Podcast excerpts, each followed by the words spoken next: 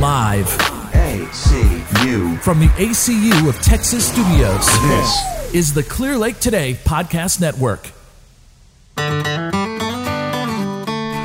Hello and welcome to Pots, Pans, and Pat on the Clear Lake Radio.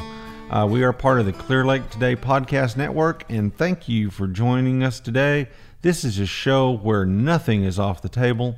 You know, for me, growing up, food in the kitchen was the heart of our home. Everything that was great happened with conversations with friends and with family around our kitchen table. So, thank you for pulling up a chair and joining me today around my table. My name is Pat Mayberry. I am your host and the executive chef at Southern Elegance Catering. And today I'm very excited to have with me Chef Laura Trago. Uh, she is the executive chef and the food and beverage manager at the award winning Hotel Icon, an acclaimed autograph collection property with Marriott. Thanks for pulling up a chair, Chef Laura, and joining me on the show today. Thank you for having me. For our listeners who may not know anything about Hotel Icon, give us a little quick uh, thumbnail as to where is it located? Sure. What type of property is it? What makes it an award-winning autograph collection property? Well, to be an autograph collection, part of the Marriott brand, is exactly like nothing else. And so you're not going to find our hotel anywhere else in the world. Uh, our building is unique. In 1911, it was built as a bank, shut down for 25 some odd years, uh, and reopened as a hotel icon. I'm sure there were a few other things in between, but reopened as the Grand Hotel Icon. Uh, a lot of the structure is um, still the structure that was there, built when the building first erected in 1911. So it's really awesome, um, historic, and that's kind of what Autograph Collection Marriott brands are about. Very cool. Um, we're in downtown Houston, uh, over by U of H downtown, 220 Main Street, downtown Houston. Lots of uh, luxury apartments and lofts and stuff around us. The courthouse is right down the road, Minute Maid right down the road, U of H, like I said, Buffalo Bayou, probably two blocks beside us. Um, the old spaghetti warehouse that's now closed down is right, Right. there on that corner with all the flooding, right there in the center of downtown Houston. it has been fun to watch downtown Houston over the last 10, 15 years really become a destination point for the city again as we've seen the luxury condos and things like that Absolutely. happen. And of course, Minute Maid moving back there from the dome uh, was a big help too. And, Absolutely. and Toyota Center and, and seeing our sports teams move back downtown. So, did you know that February was National Hot Breakfast Month? Not until you said it to me. Breakfast is probably my favorite meal. Where does breakfast sit on on your life? Uh, well, as a as- chef, it's very important. Um, and being a Marriott brand, their rewards programs bring in two, three hundred guests Mm-hmm. a day through my breakfast. As myself personally, I don't eat breakfast. I don't know a lot of chefs do or don't for whatever reason. We should, but we don't. It's very important, but I don't eat it. Right. Um, but in the hotel, it's one of the busiest points in the day. in the day. Yes, sir. So, help our listeners understand a little bit more about you. Is the Houston general area home for you originally, or are you transplanted in? Transplanted in, but not from very far. A little bit further south, Corpus Christi was my birthplace. Great little city. Yes, and then moved up through the years with my parents, um, Tidehaven, Blessing area, and then into Hitchcock was where I graduated high school. Okay. And then now transplanted into Santa Fe, where my husband and my kids graduated high school. Well, one of my kids. The other Uh, one I love Hitchcock. Santa Fe. It's such a great little community out there. It is a great community. Um, what are some of your earliest memories about food? Did you grow up around a lot of food? Oh yes, yes. Like you said, you know that's that's where our family grew. Uh, immediate family and extended family, and you know other families we brought in. Um, I can remember my grandfather's house, my grandma's house. Um, just food everywhere. Women cooking. There were a lot of. There's a lot of women in my family. I'm a sister. I'm one of four sisters. Um, my mom has a lot of sisters as well. So food was everywhere. Mm-hmm. any house you went to, there was always something cooking. And other than baking a little bit, cookies or something like that with my mom, I didn't didn't partake. All all the aunts did all of that, and uncles if they were barbecuing. So, food everywhere. We always sat down to dinner together, um, and I did that as well with my immediate family when they were growing up. Not anymore. There's just two of us now. The boys are grown. Um, but food, they still come back. Oh, mom's cooking chicken and dumplings, and they're coming back. Yes, yes. Those those comfort recipes Yes. that that our grandparents made were, and chicken and dumplings was something. My grandmother was Norwegian, so she made dumplings different than most people. She made a Norwegian dumpling, but oh, it was so good, and no one in the family can recreate it. See, I'm gonna have to look into that. Now. Know, we're we we've got the recipe, but there's something Right. she didn't write down. Absolutely, absolutely. I still ask my mom, Mama, you wrote it down for me. You're you're still alive and and breathing, and so why am I not doing it? I don't know what to tell you. I've got an aunt Nora that makes yeast rolls, and she has made the rolls literally standing right mm-hmm. beside me. I have done it, and she has put stuff in the bowl, and mine turn out about half an inch shorter than hers do when when they rise, and it's Something- like I don't they understand. Have, we don't have. Maybe it's time. I don't know what it is, but there's always it's always better at mom's house. Always. always, Always. So, what are some of those early memories? You mentioned chicken and dumplings. Um, wh- when was it that you started going, I might want to do this when I grow up? I didn't uh, when I was growing up. I always thought I wanted to be a lawyer, like my father's side of the family. All of them are lawyers. Thought that's what I wanted to do. Um, it wasn't until I was waitressing, and one of the restaurant managers. Hey, I was. I guess I was in between a double. Gosh, this was twenty some odd years ago. I was in between a double shift, I believe, and the manager just said, "We need some help on the line. Do you mind?" And I'm like, "Well, I don't know how to cook."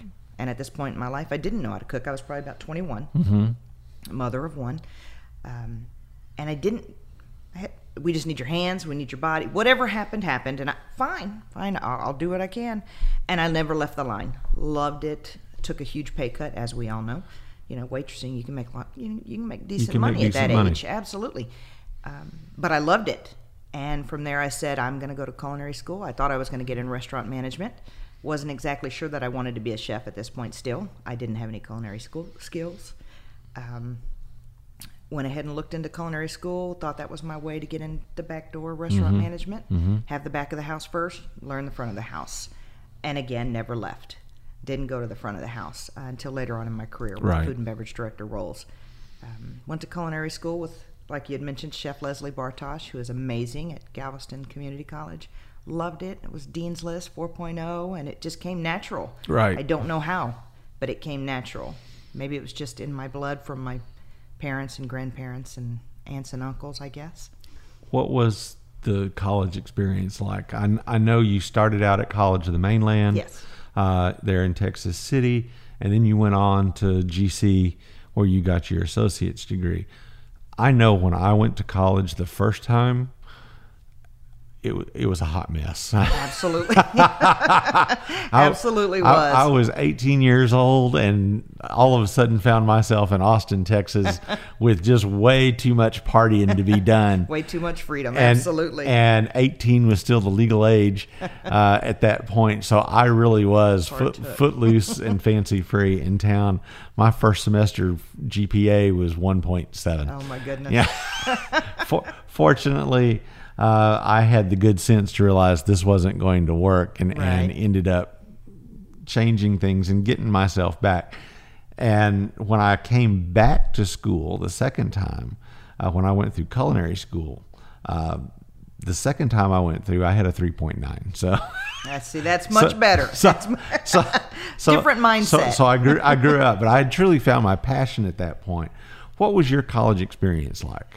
So, um, Because you were probably working and attending class at the same time, probably. So while, while at College of the Mainland, I was a very young mother. Um, I had my oldest son, Kyle, when I was 19, I believe. So the party and all that didn't happen. You know, I had to buckle down very early in my career, but I had no, not career, but college life, but I had no idea what I wanted to be. So I just needed to knock basics out and work until I could figure it out. Right.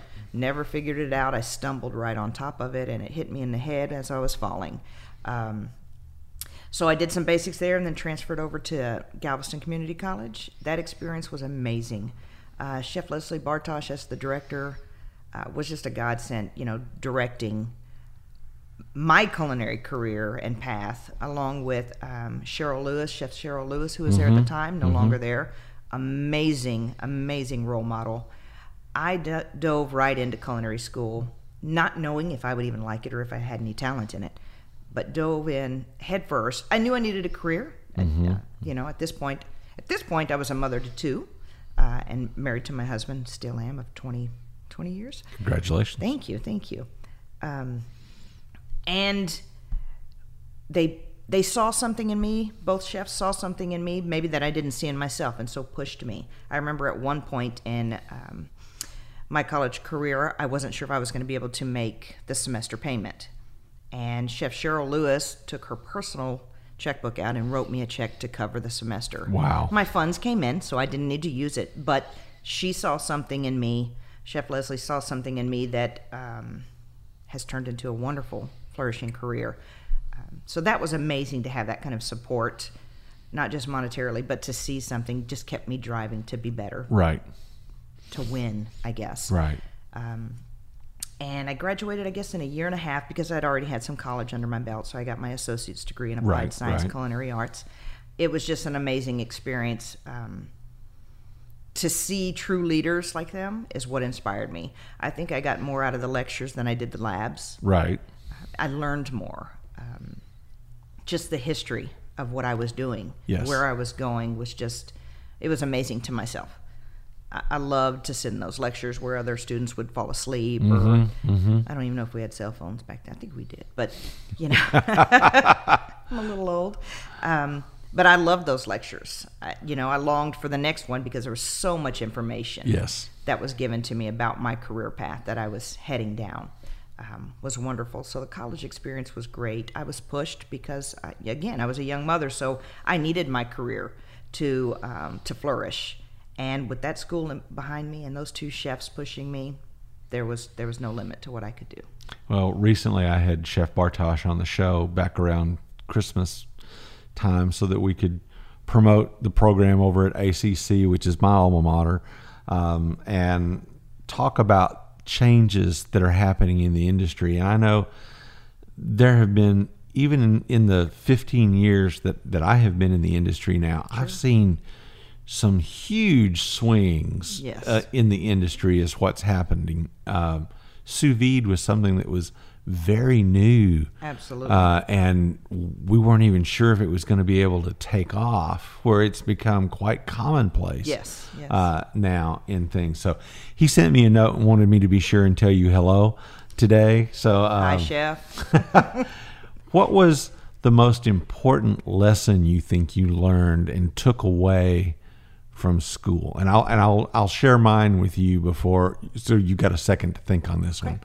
One day in class, Chef Bartay asked me, he said, Are you mature? Now, I'm in my mid 40s when I'm there, and I'm thinking to myself, you know, I've gr- pretty grown up. I've seen a lot. I've done a lot. It would be really an- easy for me to answer this question, yes. But something told me to answer him no, which I did, which brought the next question of why. And I said, because I am brand new to this and I don't even know what I don't know right. yet. And he said, the definition of mature means you've absorbed everything there is to know, and there's nothing else for you to do. Right. So I love this career because I will never be mature in this industry. So that was the lesson that I took was that I will never be a mature chef. I may learn a lot, I may know Absolutely. a lot, uh, but I will never know it all. No, So- so- learning every day. So what was the thing that, that you took away from school more than anything else? kind of a hard question. Um, I didn't have that aha moment with the chefs, but I saw how hard they worked to make us successful. Mm-hmm. And I said, if I can work that hard, I can be as successful as they are. Um, I can prove to them what they've been teaching us was all worth something, right? If if your student makes it, then that's a great moment, I would think, for a director or a chef. And I think just the hard work and the dedication they had to their craft, to now my craft as well, uh, was just amazing and awe-inspiring.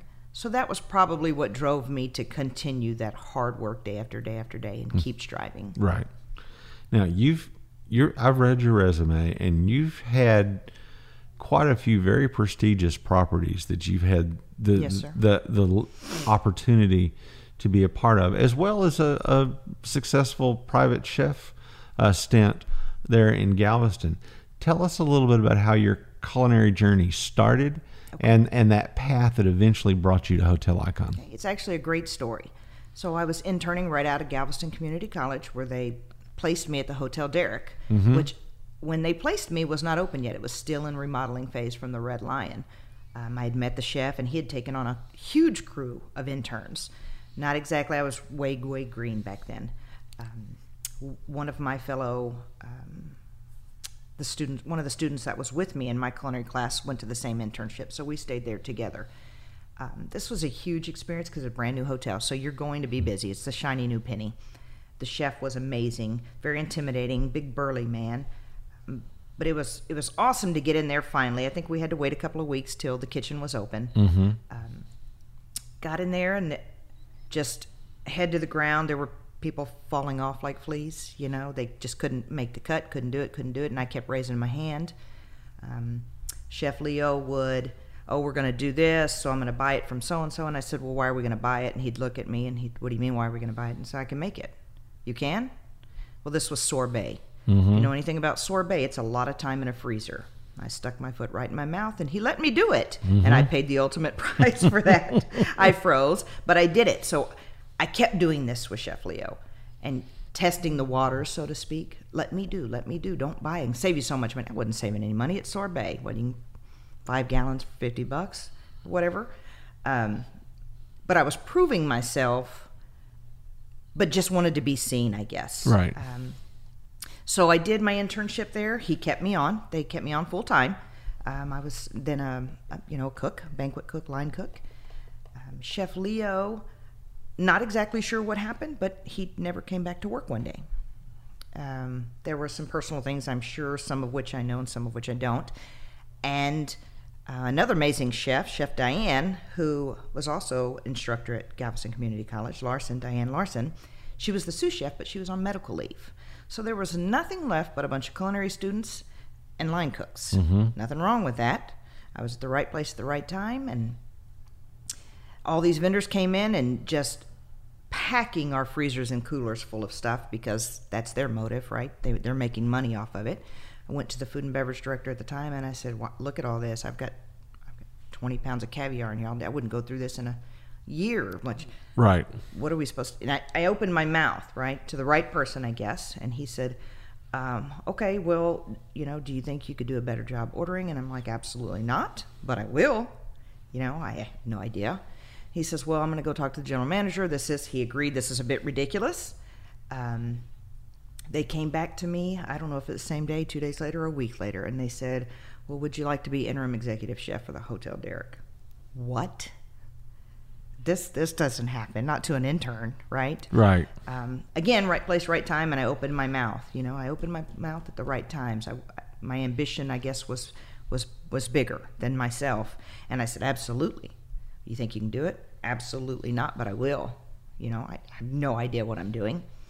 So as an Fake intern, it till you make it. Right. As an intern, I became interim executive chef for, at the time, one of the most booming hotels in mm-hmm. Houston, the mm-hmm. Hotel Derek. It was the brand new Shiny Penny. So we were slam busy. And I had interns working for me now and line cooks. And I didn't speak much Spanish back then, so it was hard. And I had vendors, and I'd never made an order or a schedule before in my life. And but I did it. I don't know how I did it. I can't remember most 90% of those days because it was just that busy. I remember working basically around the clock. Um, at the at the time, Hotel Derek was independently owned, um, and basically had a permanent room up in the hotel because I just wouldn't leave. You know, I, things have to get done, and I have to be here. Right. I still do that to this day. Um, think putting in the work is just what I do. Um, so I was given that grand opportunity. Obviously, they weren't going to keep me as their executive chef. I was an intern, for gosh sake. Um, but I hoped they would, but I but but I knew they wouldn't.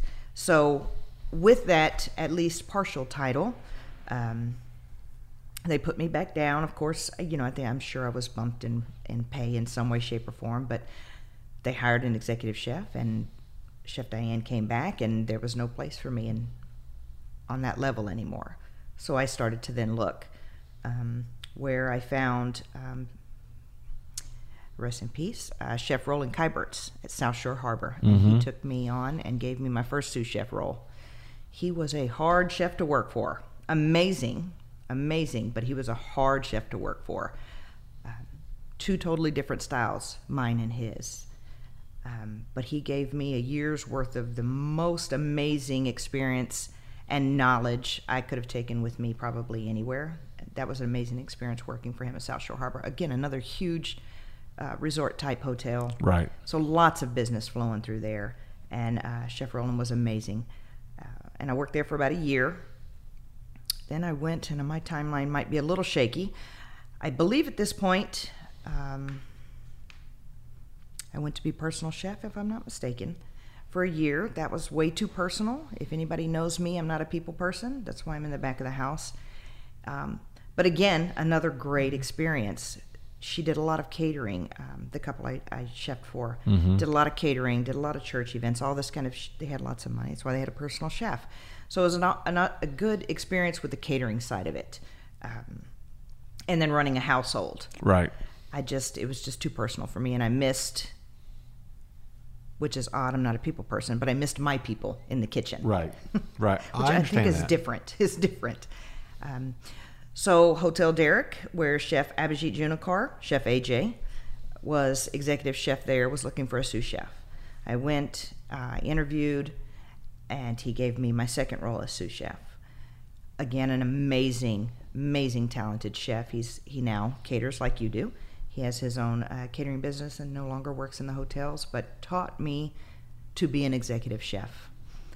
And it's probably, I don't know, nine months into it, m- maybe a year, and he had told me he was going to be leaving and would teach me everything he knew. So I took that Nice. opportunity, absolutely. Give it all to me, all the numbers, all the inventory. Who, who you need to kiss, who you don't need to kiss Yes. to help you with these numbers when you don't know all the answers, right? Um, so my controller got, and I got very close because he taught me the stuff as, as Chef AJ left. In this time, he says, I can't guarantee you get the exec, exec chef role, uh, but I'm going to get you there as far as I can. The rest is on you. They did. They promoted me to executive chef. So Nice. where I started, I got my first executive chef role Sweet. title. And that was amazing again. Um, it wasn't the shiny new penny anymore, but we were just as busy. Um, gosh, probably another two years or so at Hotel Derek. Many, many amazing cooks and chefs and sous chefs went through there. Um, some to this day still work for me, mm-hmm. which is which is awesome. Well, that's a testament to your leadership too. That, thank you. That they want to stay with somebody that they feel like you can take them where they want to go. Absolutely, I have one um, that's been with me about 18 years. Nice. His brother, I've known him even longer than that. Um, he, but he doesn't work for me. He's moved up and on. Um, when I met them, their father got diagnosed with cancer, and I've been with them ever since. And father's still alive to this day with three three types of cancer. Just an amazing story. But I've had their sons work for me, uh, their wives work for me, their in-laws work for me. Just amazing. So one of them, Jose, works for me for about 18 years. Another one about 15 years, and so on. Um, so after the Hotel Derek, I think I went to the Hilton Garden Inn and I took a step back in being just a chef. I needed more. I needed to be a more of a benefit to the next company I was going to. Excuse me.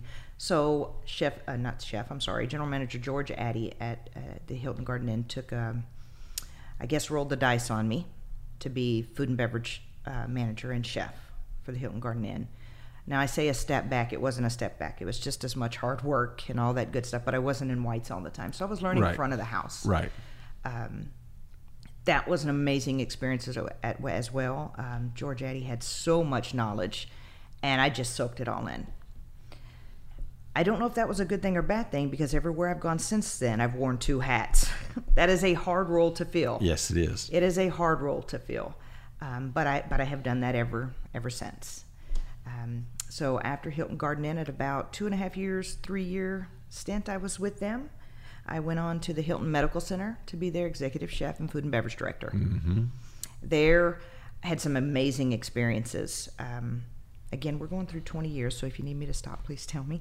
Um, I had the chance to feed some of the national rugby teams all over the world, which Nice. was some of the funnest groups to feed. Now they eat nonstop, 24 seven for like 14 days while they're with you until Sure. they compete against the USA. Sure. Um, but these guys and their diet restrictions and their diet needs and how much protein they eat and that so those were amazing. Both Ireland and Italy ate with us during this time. Um, that's where I met J.J. Watt because he was coming up there, I believe, for Ireland. Wow. Uh, so I met J.J. Watt in our um, hotel lobby. Got a picture with him and an autograph. Still on my iPad to this day. Screen's broken, but it's still there. um, uh, my husband loved that. He's a huge fan. I don't know from football, but anyways. Um, so I stayed there about another two and a half, three years, maybe even a little bit longer. Then went on up over here to Hilton Clear Lake, NASA Clear Lake Right. and um, stayed there again as their chef and food and beverage director. Well, actually, I was um, food and beverage director for that property, but we were out of a chef so many times that I wore both hats because I could. Um, and that was a great experience as well. Very unique right here to our local, you know, Clear Lake. Sure. Beautiful hotel, beautiful landscape. It's a wonderful experience with a lot of history in that hotel as well. Exact- with, exactly. With the dentist that you know, reno- yes, all that good stuff. Um, but that was an awesome experience being closer to home. Doesn't always work out that way for me. It's the Right. reason why I'm back in downtown. But um, that the Hilton NASA that was awesome. I got to do the the uh, Epicurean evening at Mm-hmm. NASA Sp- John, Johnson Space Center. Sorry, those are uh, amazing experiences. Uh, there at NASA, that's where I got to feed um, Greg Abbott, and I'm sure several others. But I'm going to draw a blank. But that was a really that was a highlight. Also got a photo with him, and then now I am where I'm at right now at the Hotel Icon. Awesome. Awesome. So, because of this journey, you've been exposed to a lot of different chefs who have brought a lot of different types of cuisine Yes, to your palate. Which is your favorite type of cuisine to do and why? You know, this is a question that is very hard for me to answer because I don't typically, I don't, I don't really have a favorite. There are things I love to do more than others, but it's not necessarily cuisine.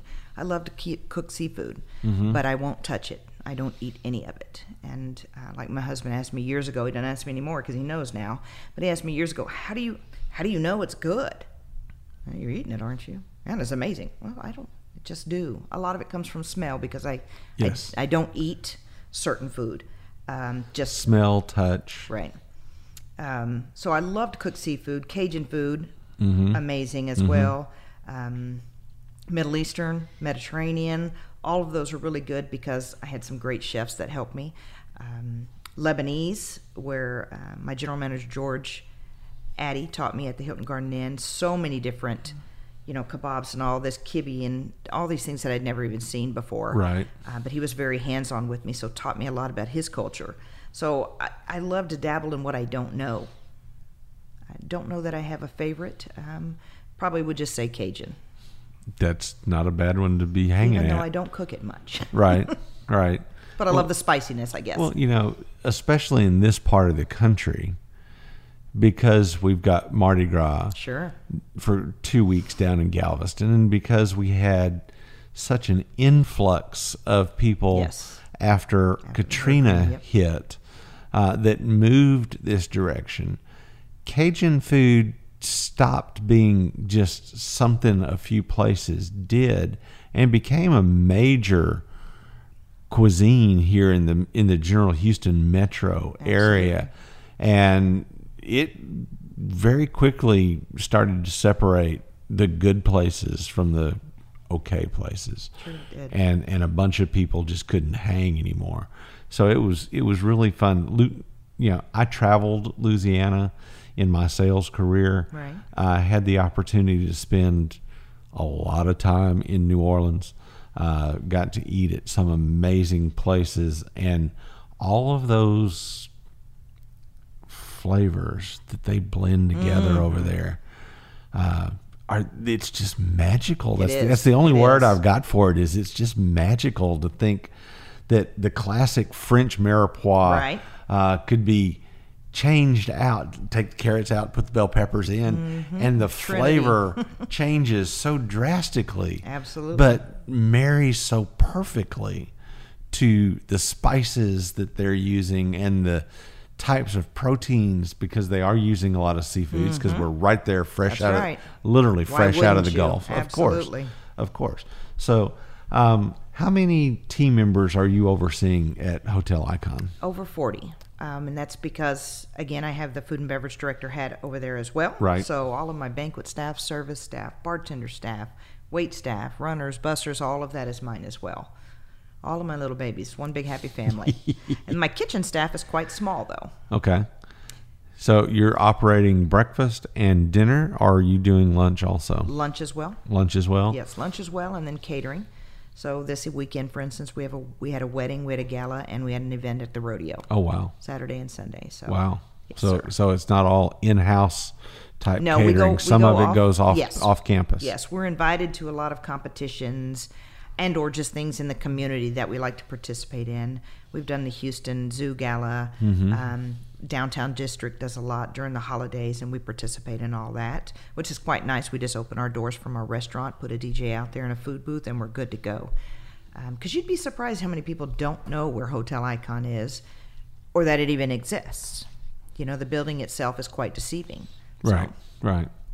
So be, because Houston is Houston, and I realize Austin may be the capital of the state, but Right. Houston is the economic hub of Yes, the state.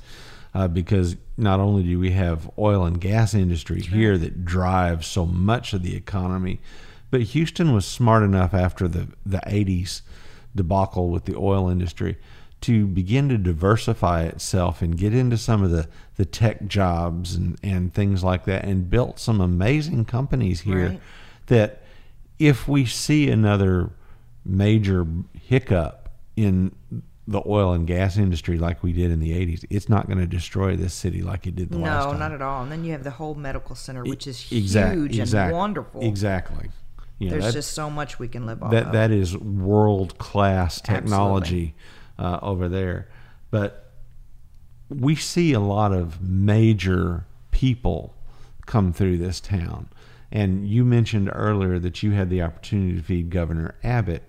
Um, because Hotel Icon is Hotel Icon Yes, and, and whatnot, tell us a little bit about that particular evening. What you fixed the governor? Um, was it something that he requested? Was it something that you got to create on your own? Well, most menus I get to create on my own. Um, Greg Abbott himself didn't have anything particular, um, but they picked it was a campaigning party on his trail, and um, I they had two choices. They had a, a simple fillet, and then they had the salmon. He ate the salmon that night. Um, all of my seafood comes in fresh, even if it is salmon. I know we don't go grow salmon around here, but uh, we get all the seafood in fresh at any hotel I'm at. I think that is just a must. And he had the salmon that night. Um, I don't know that we didn't talk food. Um, so I'm, I'm sure I would have heard about it if he didn't like it. Um, but we uh, did a Caribbean salmon. Nice. Uh, yes, with Nice. a pineapple glaze. Um, something simple, but salmon is a good for the masses type fish. Yes, yes. You know, part of the, that traveling that I used to do used to take me up into Seattle and Portland and, and all that area. And I got so spoiled to the amazing cold water Alaskan salmon Right. that was up there that I can't. I, I sit and look at the menu now, and I and I send a note back to the kitchen going, "Okay, where did the salmon come from? If it's Atlantic salmon, I'll pick something else. Right. If it's Alaskan salmon, we we can have dinner tonight." I've become a real salmon snob. So Well, that's all right. You know what you like. um, now, because of the number of parties that you've been able to do at all your locations, there's got to be a couple that just stand out in your mind. that They were just so fun because everything you were in the zone that night. Right. Everything fell into place perfectly. Is there one in particular that just really stands out and said, "This is the most favorite night that I've ever had in the kitchen"? Hmm. Goodness, I would have to say cooking for these rugby teams. Um, it was two different ones, so it wasn't just one night, but that whole spurt cooking for those rugby teams because it's all hands on deck. It's a lot of food being pumped out, twenty four hours literally for about fourteen days. Wow. So you have a lot of manpower there. You have a lot of tired chefs. Yes. Um, you have a lot of hungry men because that's what a rugby team is. Um, but it's so fun because you get to be creative with them. You know, they're coming from two of them, Ireland and Italy, so they're not used to the way us Texans eat Right. or cook. So they were amazed when I brought out a huge steamship of beef. Yes. And the pictures I have of these guys with their mouths wide open, trying to take a hunk out of it, it was just amazing. But you know, when when you'd get in the elevator with them and they'd say, "Mama Chef, thank you." Those are amazing times. Yes, You know, yes. when you're sitting there and you're carving a steamship or a salmon or for these guys and they're they're you know that they're eating your food to do their job. Yeah. Those are amazing Yeah. experiences. And it was amazing for my team as well because the high fives and the woes and the, you know, some language barriers. Obviously, they're Italy and Ireland and we're Texas, so we've got a melting pot here. Um, but when it comes to food, it's all the same language, right? Right. This is amazing. Um, you know, they had after parties after they unfortunately beat the USA, both teams, um, which I got to watch and I would, you know, which was a cool experience. So they gave me tickets, and I got to go watch these games, and I would be yelling. Of course, I'm from Texas. You know, I live in the USA, but I'm Right. rooting for the other team because I just fed them for two weeks straight. exactly. I know- and they'd I look up and guys. wave. They'd look up and wave, and I'm like, "Yeah, Mama Chef's right here," you know. Um, so that was really cool. I think that was probably the most fun, the most camaraderie, the most joyful experience. Um, because everything was happy about it. You know, weddings are wonderful and all that, but everything's got to be perfect. Exactly. And I have some wonderful wedding experiences with unique cultures that were jaw dropping to me. I didn't know this was going on in my ballroom. You know, um, some holiday seasons back 20 years ago when they were so, so busy, every ballroom filled and your restaurant filled, and even your employee lounge was filled with a, with a banquet going on because you ran out of space. Um, those kind of busy, just, oh my goodness, there's not enough time in the day. It's not enough water in the cooler or a Red Bull Bull in the cooler Right. to get you through. Those are the best experiences. It builds a great team. Yeah. Builds a great team. Um, it also builds a lot of uh, confidence, I think, as well. Because if you can pull these massive events off, you know, with no sleep and little to no time, then that's great. You won, right? I, I remember when I was going through school, uh, the first job I had, I f- literally fell into. Uh, I was made kitchen manager uh, at Joe's barbecue over in Alvin, mm-hmm. but he had a banquet center next door that he was going to start doing breakfast. So when I interviewed with him, um, we talked for the longest time and, and he kept asking questions about what I did in my sales career. Sure. And he finally says, Okay, so do you want the job or not? And I said, Sir, you do understand I have not finished school. And he goes, Yeah, but you've got 20 years of management experience. There you go. I can teach you how to cook the things that I want you to cook. Absolutely. I can't teach you how to make a schedule and run That's a true. crew. That's true. That's So- true. To be so, a good manager. You know, I, I, I dumb lucked into my first one, but the things that I learned because I was running 70, 80 hour weeks Mm-hmm. on the norm. and, you know, then there were weeks that we were running 100 hour weeks Absolutely. when when class wasn't going on, but I was running 70 and 80 hour 70 and 80 hour weeks and carrying a full load Mm-hmm. at school. So I was sleeping for 2 hours in between Right. shifts and and before I started Goodness. class and then I'd sleep for 3 hours in the evening. Oh, my when I goodness, got that's a home busy before, schedule. you know, but it, it was baptism by fire. Right. Best And- way to learn, I think. And you know, you know, we were talking about Chef Bartosh earlier.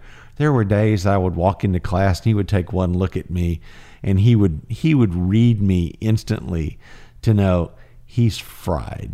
He's gone. But there were days that he would give me the recipe that said boil water. right, right. and then there were other days that he gave me the most complex recipe that he had in the book that day just to see how far I would push. Yeah. And he knew I would probably not get it right, but he just wanted to see if I would push through it. right, right. So, you know, that combination of stuff, I do understand what you're talking about with the enormous hours Mm-hmm. Uh, that go into it because this is something you've got to love. You've You got have to. You've got to have a passion for it.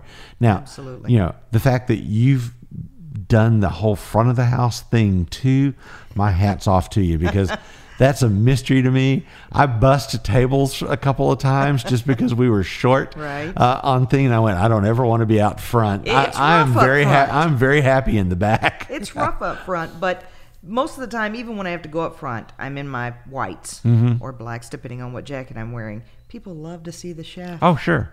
No, I, lo- I admit I love to walk around and talk And to it- everybody. You know, I have I have regulars that come. Mrs. Barbara comes every single day for lunch, Monday through Friday. Her and her group from Harris County Courthouse. They're amazing, right? You know, and gentlemen that come in every single day for breakfast when they're there and they know Mm-hmm. you by name and where's the chef at and they see you walk by and they're yelling at you or waving and so that's awesome that's awesome but managing the front i'm glad i have other people Yeah. that do that Yes. you know regularly and i kind of just spot check because that it, it, it is it is more difficult it's more challenging up front um, i had one general manager that told me one time well being a chef is easy and i said excuse me and i was taken back she said it's easy for you Mm. Now get your butt back over there in a suit and get in the front where it's not easy and challenge yourself Yeah. so uh, did i did i dive in head first with that not not totally i didn't totally immerse myself Right. but i knew what she was saying yes being a chef comes more natural to me than Right. going up in the front so i have to push myself to get out of my comfort zone to learn more Right. right So we just finished this past weekend Mardi Gras down here in Galveston. But we've got a couple other big of big holidays coming up. St. Right. Patrick's Day is just around the corner. Of course, Easter is just around Yes, the corner. yes. What does Hotel Icon have special that you're working on for for holidays coming up? So Easter we do a brunch. Um, I know one year we had the big bunny suit out. I think we did an Easter egg hunt. So the brunch is really good. Um, I'd like to even get it bigger every year because we have so many lofts around us, and I know those families are going somewhere. I need to bring them to Hotel Icon, but the brunch is really nice. We put out beautiful, you know, just sculpted salmon with you know the cucumber scales and just wonderful, amazing foods. Action live action stations and Bloody Mary buffets that are ridiculous, Nice, right? That nice. you build your own, and so Easter is a great one. Um, St. Patrick's Day, typically there's not a big hoopla around it, but we always do the green beer and we always Right. do the corned beef hash or or the corned beef sandwich or whatever that's going to be for a special as well. Um, I don't know what day does it land on this year. I'm not even sure, so that's going to depend on how big it's going to be for us for St. Patrick's Day. Yeah, I, I just know it's March 17th. I, we do specials around all the holidays if we're not going to do a big brunch. Valentine's Day was huge for us, uh, crazy huge. Didn't even get out of there till like eleven thirty at night. Um, so because of the hotel icon being a romantic kind of destination hotel, not kind of it is. Um, all the lovebirds and stuff for their Right. anniversaries, for their birthdays, for their um, weddings, and then Valentine's Day. Just make those kind of holidays even bigger for us. St. Patrick's falls on a Tuesday this year, by the way. Tuesday, so it probably won't be too big won't, won't for be us. too crazy. No, sir. For you. Um, now, one one of the questions that I love to to ask my guests as they come through, you know, we've got listeners that are at varying stages and varying levels of what they like to do. What is just one tip you could share to pe- for people that would help them elevate their game in the kitchen? Elevate their game. Have faith in yourself. Have faith in yourself. Push and drive yourself. I love Nobody's going to do it for you. I love that. Get behind don't yourself. don't be afraid to, to don't be afraid to challenge yourself with, with the recipe. Absolutely. Open your mouth when you know something, you know? Right. E- even if you stick your foot in like I did, you freeze. I didn't. I didn't die. I'm still here. You know, made a name out of that darn sorbet. Do those kind of things. Reach, reach for more. I mean, if if you don't, you're always going to be in the background. Right. Yeah. I know because of your schedule, you probably don't have a whole lot of time to to take in TV stuff. But do you spend any time with the Food Network or the Cooking Channel or any of those? I'll probably get slapped Shows? for it, but no, I do not. My husband watches enough of it for for me and everybody else in this world. I think because he thinks he's a chef. He's amazing, right? um, but he watches all that stuff. I used to. I used to. Um, when I come home, I really want to dumb it down with some sitcoms. Right. I, I kind of just sit on the couch and watch King of Queens and stuff like that. So I'm not watching the cooking shows. I have So- cookbooks out the wazoo. So but when when you were watching, who who were a couple of the chefs that that you loved their shows? oh goodness, Anthony Bourdain was my favorite. Yes, Um, because my he de- he dove so deep Oh, into. my favorite. And um, you know his book Kitchen Confidential Mm-hmm. really turned. Um, I don't even know about turn, but really inspired me to 100% become this chef that my career already said I was, right? That book inspired me, and I don't know where that book is now. I signed it and passed it on to the next upcoming chef. Um, but he just wasn't afraid. Right. Wasn't afraid, one, to be a chef because we are a unique breed. Uh, if anybody knows a chef, or sorry, my husband is married to one, we're a unique breed of, of people, for one. Um, it takes a unique character to be a chef, right? And he wasn't afraid of that. You know, Anthony Bourdain, I think, inspired many, many people, and I know that's kind of cliche. You, know, and rest in peace. I know his passing. Um, but he inspired so many. I was one of those. Yes. I was one of those. I remember reading that book, and there were so many things I took out of that. yes, book, I couldn't put it down. You know, one of them that stuck with me that I still laugh about today is. A kitchen is made up of prisoners and pirates. I said we were a unique, and I meant it. and, and I often look in the mirror and go, "Okay, so are you feeling like a pirate today? Prisoner or prior? Which one are you? Are you just going to be a prisoner?" yeah. Absolutely. But uh, yeah, he meant a lot to me, so I'm glad we've got that in common. Uh, Alton Brown means a lot to Yes, me so because much knowledge. He was he was an educator. Absolutely. I mean, I, I loved Emeril when he was doing Emeril Live, but you know, but I love what Alton does because he teaches, Teaches. about the food that, that you're doing there. So Absolutely. Never stopped learning with, with him. That was a good one. You're absolutely right about that. And in my early in my career, Emeril, like you mentioned, I did watch a lot of Emeril. Yeah. Now earlier in my career, I probably did watch a lot more Food Network than I do now. Yes, Right. yes. Um, timing probably for one, and I was younger then and stayed up later and all those good things. Um, but there were some greats, and I'm sure there still are some greats out there. I just don't watch it as much anymore. about the only thing I watch regularly anymore is the the beat Bobby Flay thing because I just love to see people bring their A game to try and take him down. Yeah. and, and I'm amazed he always seems to rise to the occasion. It's like, dude, you're just amazing. Yeah, he's been around Food Network for many years. He, he was he was back in the very beginning. Yes, he so- was. So let's talk a little bit about Hotel Icon and Sure. the parties that you do. If somebody wants to book a party, book an event, Absolutely. how do they go about it? Do they call you first? Who, who do they call first? And then when do you get involved? When they book an event, they're going to go through our sales department. We have a wonderful sales department. Depending on what kind of event it is, is if it's a wedding, you're gonna you're gonna ask for Kia um, or Ray.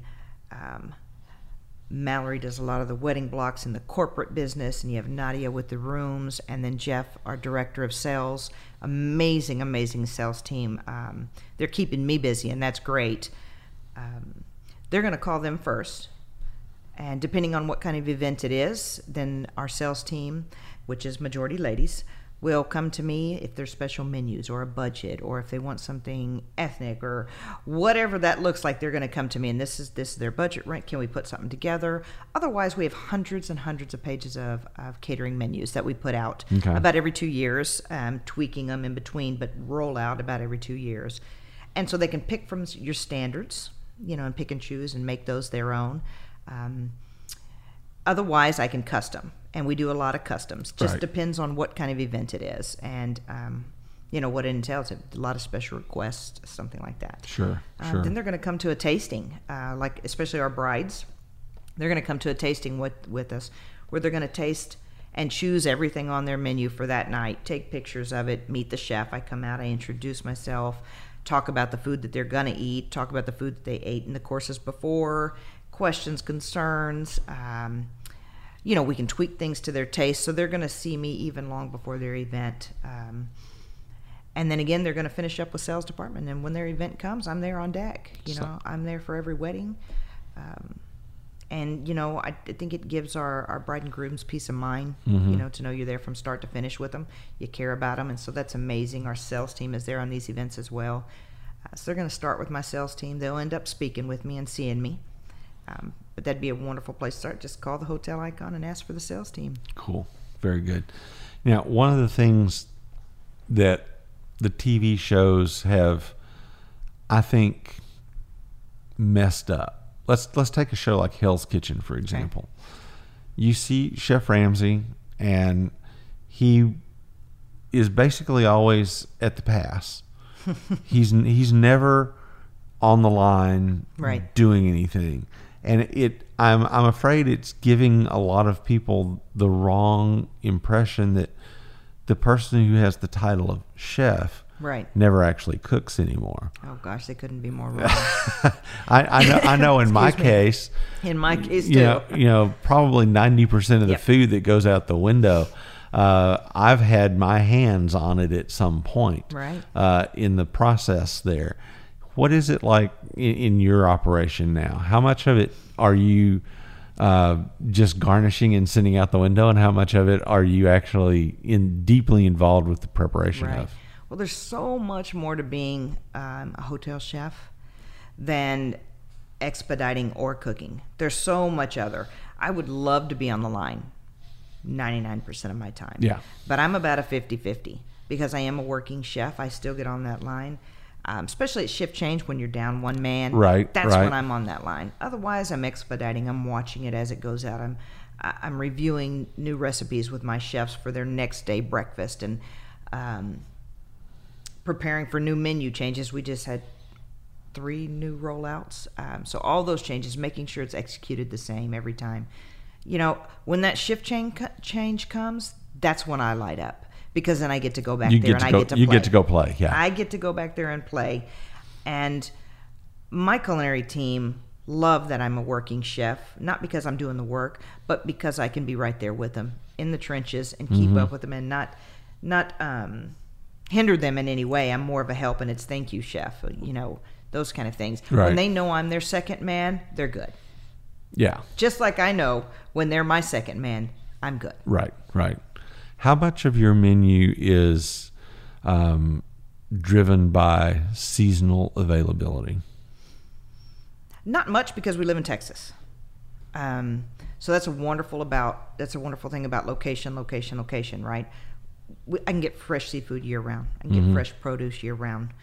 Um, I have vendors for cheese, the most amazing cheeses you can think of, two days out. So I had um, a food, corporate food and beverage ask me that one time about tomatoes, and because of where he was located out of, theirs needs to be more seasonal. And, and I thought, this has got to be, this is a stupid question.